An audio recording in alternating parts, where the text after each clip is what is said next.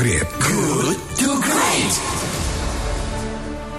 107,1 Kilat FM Bandung Inspiring Sound Terima kasih sahabat Kilat Anda masih stay tune bersama dengan kami di Good to Great Because Good is the enemy of greats Tiba saatnya saya Aska Said akan mengajak Anda untuk berdiskusi Dan sesi diskusi kali ini mengangkat tema Dua WNI di, di Indonesia positif Corona Bagaimana mempersempit penyebaran virus Corona atau COVID-19?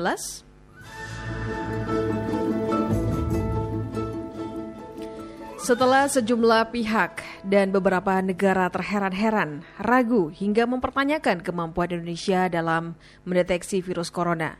Kemarin dua WNI di Indonesia dinyatakan positif virus corona. Hal itu diumumkan langsung oleh Presiden Joko Widodo. Diketahui WNI tersebut sebelumnya sempat melakukan kontak dengan seorang warga negara Jepang yang positif virus corona. Dua WNI itu saat ini dirawat secara intensif di rumah sakit uh, penyakit infeksi Prof. Dr. Uh, maksud kami Profesor Dr. Sulianti Saroso, Jakarta Utara. Adanya kasus uh, corona di Indonesia menandakan lonceng kewaspadaan dan kegentingan meski uh, mesti digemakan ke segenap penjuru negeri mengingat Indonesia merupakan negara kepulauan. Artinya banyak pintu yang menghubungkan dengan daerah atau negara-negara lain yang uh, bisa menjadi potensi keluar masuk dan kontak dengan warga negara asing. Sehingga ada kemungkinan baru dua kasus ini yang terdeteksi, namun tentu saja kita tidak berharap. Dengan adanya dua WNI yang positif virus corona, ini artinya kita semua kini menghadapi problem itu bersama. Ini wabah bukan perkara yang bisa dianggap biasa, sehingga perlu kerjasama banyak pihak. Pemerintah mesti menerangkan dengan baik soal ini, termasuk pertanyaan-pertanyaan warga dalam soal tersebut. Lantas, ketika dua WNI Indonesia positif terinfeksi virus corona, maka bagaimana langkah bersama yang bisa kita lakukan untuk mempersempit dan um, melokalisir penyebaran virus corona. Sikap apa yang mesti kita kembangkan di tengah situasi semacam ini agar tak semakin luas.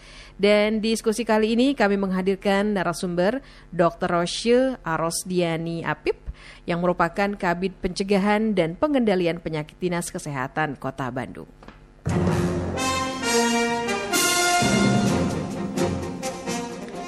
Selamat pagi, Assalamualaikum Dr. Rosye. Waalaikumsalam, Wilujeng Anjing teh. Wilujeng Anjing, aduh, apa kabar hmm. ini dokter?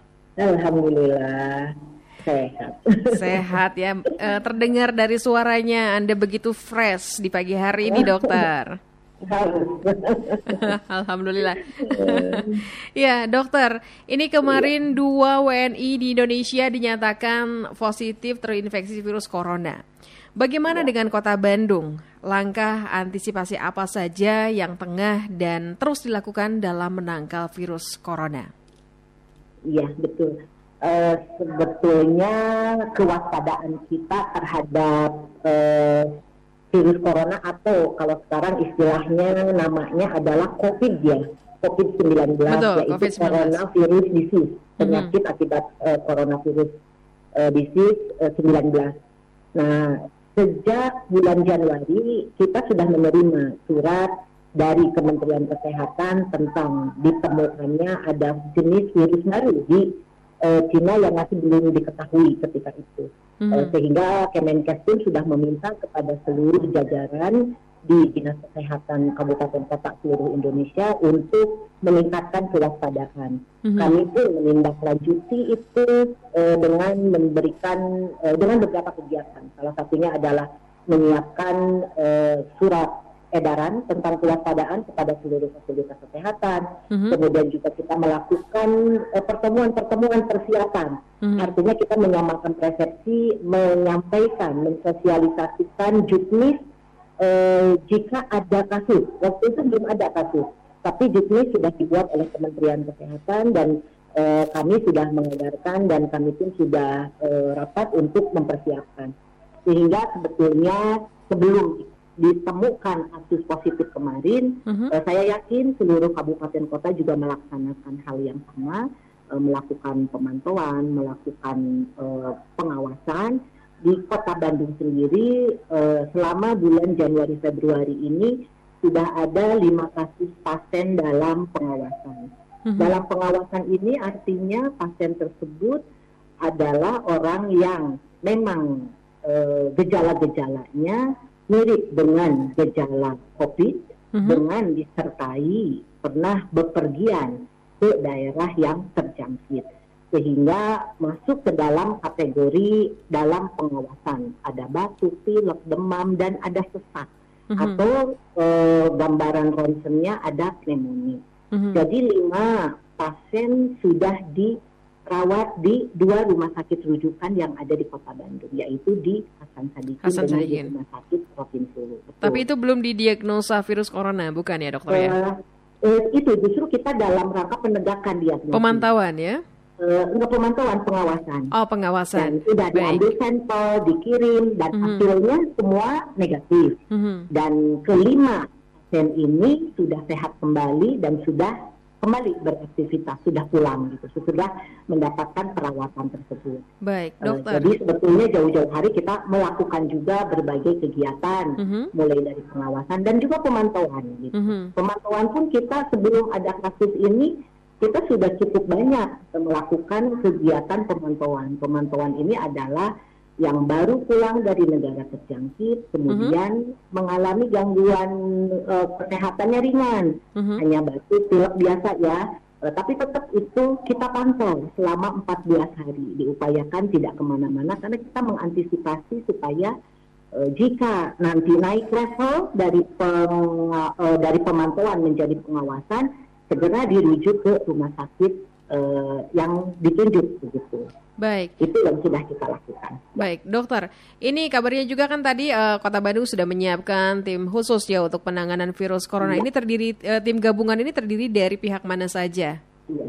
Ada kita uh, saat ini masih dalam proses sebetulnya SK-nya uh, di Balai Kota. Hmm. Kemarin hmm. kami sudah rapat untuk ada satu tim koordinasi reaksi cepat COVID gitu ya COVID-19 untuk tingkat Kota Bandung. Yang isinya di dalamnya adalah seluruh stakeholder yang terkait. Tidak hanya pemerintah Kota Bandung saja, artinya tidak hanya Pemkot, tapi juga kita bekerja sama dengan uh, instansi lain seperti ada KKP di sana, kemudian ada bagian dari imigrasi, ada juga angkasa pura karena kita tahu kita punya pintu masuk negara ya ada Hussein yang ada penerbangan internasional, di mana otoritas di sana adalah uh, kepunyaannya uh, Kementerian Kesehatan yaitu di kantor kesehatan pelabuhan atau KKP gitu. Mm -hmm. Dan juga stakeholder lain termasuk di dalamnya adalah kepolisian dan juga uh, TNI gitu. Mm -hmm. Itu semua masuk ke dalam uh, tim uh, di samping dengan SKPD SKPD yang ada di pemerintah uh, Kota Bandung. Baik. Begitu. Iya, iya. Ini karena menjadi uh, kerja bersama ya, jadi PR bersama ya, betul, ya, dokter ya. Betul, Kita tidak iya. bisa ego sektoral ya. Nah ini, iya, dokter kepada publik, upaya edukasi atau sikap seperti apa yang mesti dikembangkan di tengah situasi semacam ini agar tidak semakin meluas dan sekaligus juga tidak memicu kepanikan berlebihan pada masyarakat. Iya, iya betul sekali. Ini saya juga jadi terkaget-kaget melihat responnya katanya ada yang menumpuk sembako ada ya. Uh, apalagi masker begitu ya. Uh, jadi pada seluruh warga kota Bandung memang kita memohon untuk kerjasamanya. Karena ini kita tidak bisa sendiri kalau tanpa uh, kerjasama dari seluruh masyarakat. Mm-hmm. kita bersama-sama melakukan pencegahan dan pengendalian dari COVID ini. Caranya adalah hal-hal uh, yang bisa dilakukan oleh masyarakat uh, pertama jika mengalami gangguan gejala demam, batuk, sesak nafas apalagi dan jika ada baru bepergian, mm-hmm. pokoknya kalau sakit dan ada riwayat bepergian ke negara terjangkit, segera untuk berobat ke fasilitas kesehatan yang terdekat. Mm-hmm. Dan yang lebih penting adalah berikan informasi kepada dokter atau tenaga kesehatan lainnya tentang riwayat perjalanan ini. Jadi jangan ditutup juga informasinya karena dokter juga jadi tidak e, mengetahui kalau informasi ini tidak terbuka. Kemudian yang lainnya e, itu kalau sakit juga mohon untuk uh, mengurangi aktivitas di luar rumah ya, Mhm. batasi kontak, jadi istirahat uh, yang baik di rumah.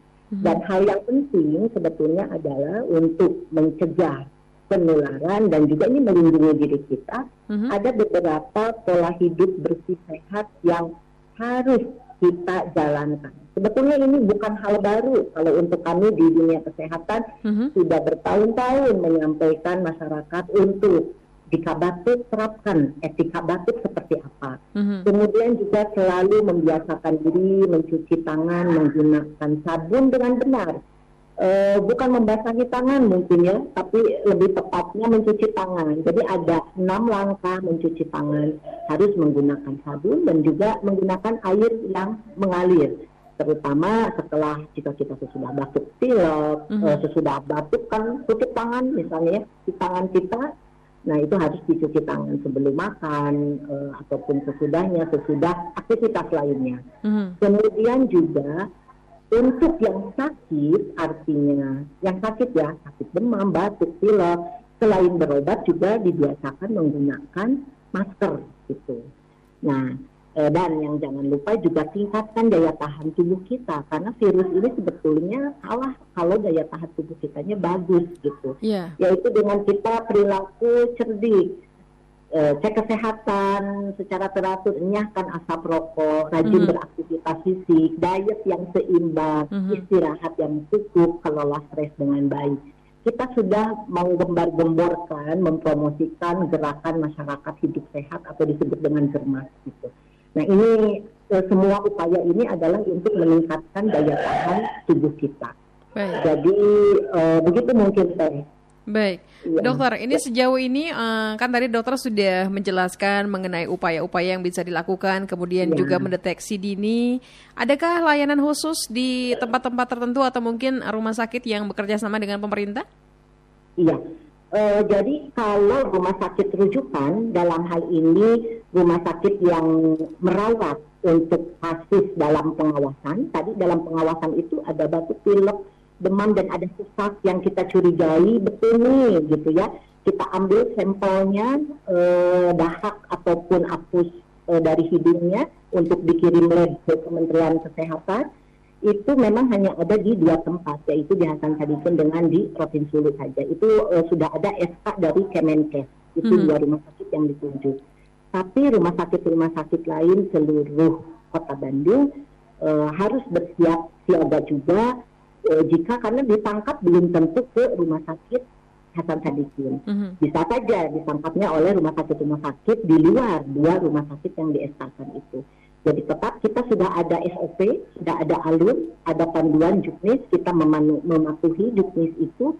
Nanti mana yang harus dirujuk, mana yang bisa diobati di eh, rumah sakit, dan mana yang butuh cukup pengawas pemantauan saja di rumah dan akan dilakukan pemantauan oleh puskesmas. Begitu teh. Jadi Baik. seluruhnya sebetulnya tidak ada khusus rumah sakit mana, seluruh Mhm. fasilitas kesehatan ikut bekerja sama. Baik, dokter terima kasih untuk perbincangan kita di pagi hari Iya. ini. Ini semoga Iya. membuka cakrawala pengetahuan kita untuk lebih bisa waspada terhadap virus corona ya dokter ya. Iya. Baik, terima kasih. Sukses untuk Anda. Selamat beraktivitas kembali. Ya sahabat kalian demikian perbincangan kita bersama dengan Dr. Rosye Arosdiani Afif yang merupakan Kabit Pencegahan dan Pengendalian Penyakit Dinas Kesehatan Kota Bandung.